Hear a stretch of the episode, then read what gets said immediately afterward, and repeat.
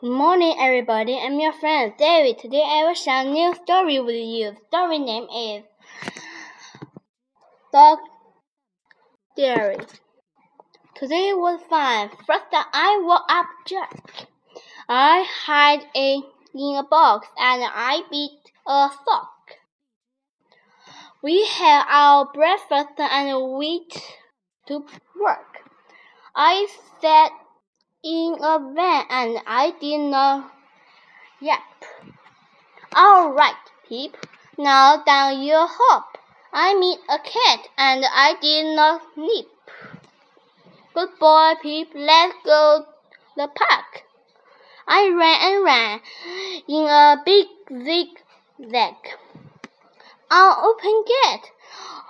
And what that smell? I ran up a hill and Jack had to yell. Hmm. so Pip, that will make you nick. I can't see. I had a quick leak. Yuck. Time to go home. Also a thought. I got on a bus, but Jack did not. Oh, yes, uh, the van on help. Now what? No, peep, quick peep, off I got. What the peep, peep?